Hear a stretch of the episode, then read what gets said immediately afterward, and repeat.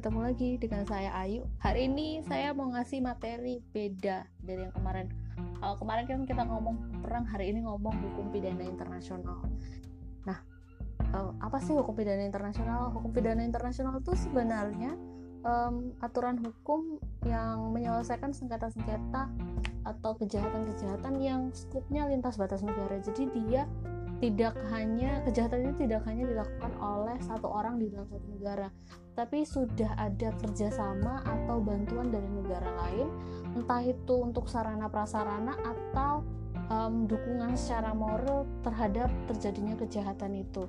Nah, hari ini agak sedikit berbeda, mungkin teman-teman bakalan agak panjang ya podcastnya, tapi saya usahakan tidak akan terlalu ribet. Oke. Okay?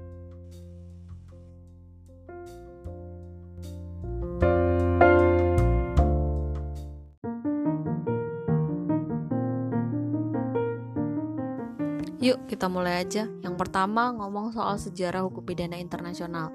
Hukum pidana internasional ini lahir awalnya itu tahun 1945 benihnya ya, benih kelahirannya itu 1945 dengan adanya Tribunal of Nuremberg dan Tokyo Tribunal. Kedua tribunal ini lahir karena ada Perang Dunia Kedua. Nah, Perang Dunia Kedua ini kan diinisiasi oleh dua negara, yakni Jerman dan Jepang. Nah, Jerman sendiri berusaha dengan politik rasisnya menyerang negara-negara yang ada di sekitarnya, Polandia salah satunya. Sedangkan kalau Jepang dia berusaha menyerang Amerika Serikat, menyerang uh, apa ya pelabuhan militernya yang ada di Hawaii waktu itu. Nah, kemudian setelah dibalas oleh negara-negara Amerika Serikat, Inggris, Prancis, dan lainnya negara sekutunya Amerika ternyata mereka kalah.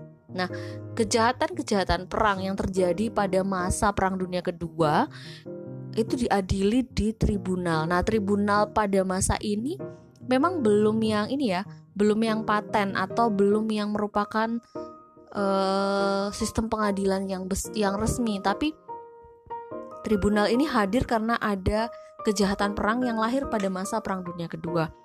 Kalau Nuremberg Tribunal itu lahir karena ada persetujuan London 1945 karena kekalahan Jepang tadi eh sorry karena kekalahan Jerman di Perang Dunia Kedua lahir yang namanya Nuremberg Tribunal mengadili dan menjatuhi hukuman kepada pemimpin tertinggi Jerman pada masa itu karena dia melakukan kejahatan-kejahatan seperti crimes against peace, war crime, dan crime against humanity.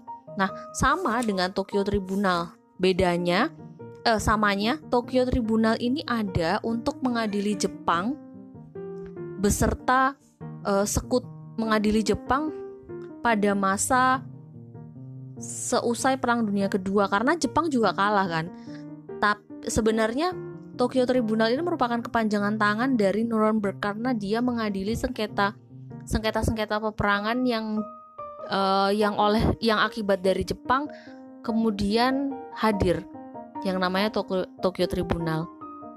Nah, apa yang diadili di Tokyo Tribunal? Sebenarnya Tokyo Tribunal itu mengadili juga yang namanya crimes against peace, war crime, dan crimes against humanity. Tokyo Tribunal itu bahasa resminya The International Military Tribunal for the Far East Japan. Jadi dia lahir untuk menyelesaikan masalah perang atau perang dunia kedua yang dilakukan oleh Jepang di wilayah Asia Timur Raya karena uh, Jepang kan jajahnya di wilayah Asia sedangkan Jerman di wilayah Eropa.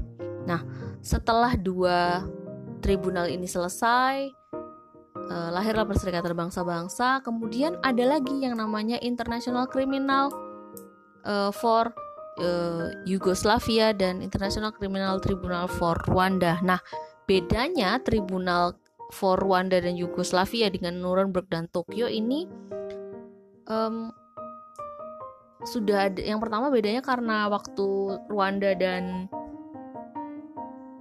Rwanda dan Yugoslavia ini sudah ada perserikatan bangsa-bangsa. Jadi kalau terjadi kejahatan-kejahatan perang atau kejahatan terhadap manusiaan, negara-negara yang ada di sekitar atau negara-negara dunia sudah punya uh, wadah untuk um, melak melaporkan ke perserikatan bangsa-bangsa. Nah, buktinya ada di Yugoslavia. Di Yugoslavia konflik ini sudah mulai sejak 1991 konfliknya itu sebenarnya antara pemimpin karena mencari sosok pemimpin ya karena setelah meninggalnya pemimpin Yugoslavia tahun 1991 mereka kehilangan karisma uh, pemimpin Yugoslavia yang akhirnya menimbulkan keributan di masyarakat sipil.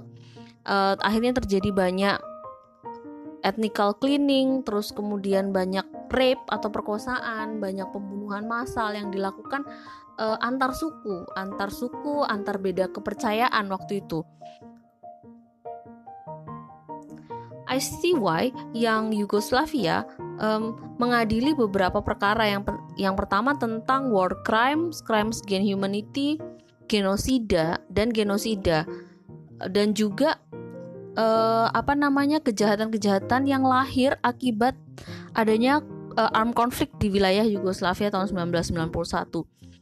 Dan selain menggunakan hukum internasional dan hukum pidana ma, uh, pada saat terjadi konflik di Yugoslavia ini persidangannya juga di ICTY juga sudah mulai mengapply atau menggunakan Geneva Convention 1949 tentang kejahatan perang. Oh, sorry, tentang uh, perlindungan korban perang.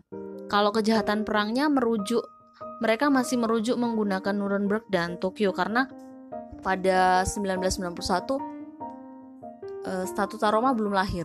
Oke, lanjut ke ICTR. ICTR itu sama tadi International Tribunal International Criminal Tribunal for Rwanda. Kalau ini uh, hampir mirip sama Yugoslavia, kejahatan yang diadili juga hampir sama genosida, crimes against humanity dan war crime. Bedanya untuk ICTR ini statutnya ICTR itu langsung di draft atau dibuat oleh member of Security Council atau langsung dibuat oleh Dewan Keamanan. Sedangkan kalau yang Yugoslavia itu masih mengacu pada Nuremberg dan Tokyo. Nah, pada dua peristiwa ICTR dan SCTY sebenarnya um, gejalanya itu sama ya, kejahatan yang diatur sama, kemudian hukuman yang digunakan itu juga sama, cara mengadili sama. Oleh sebab itu, masyarakat internasional akhirnya berpikir bagaimana kalau kita membuat semacam peradilan e, pidana internasional yang menangani masalah-masalah lintas batas negara, tetapi kejahatannya harus dimasukkan ke dalam statutanya atau ke dalam e, bentuknya nanti. Jadi jadi jelas ini nanti kejahatannya apa saja yang bisa ditangani. Nah, akhirnya tahun 1998 lahirnya lahirlah yang namanya Statuta Roma yang menjadi dasar dari International Criminal Court atau ICC untuk mengambil segala tindakan yang dibutuhkan dan untuk memasukkan yurisdiksinya ICC dan Statuta Roma kepada negara yang menjadi anggota dari Statuta Roma dan ICC saat terjadi kejahatan-kejahatan yang diatur yang merupakan yurisdiksi dari ICC. Oke. Kejahatannya apa aja? Diatur di mana? Yurisdiksinya bagaimana? Kita tunggu episode berikutnya. Bye.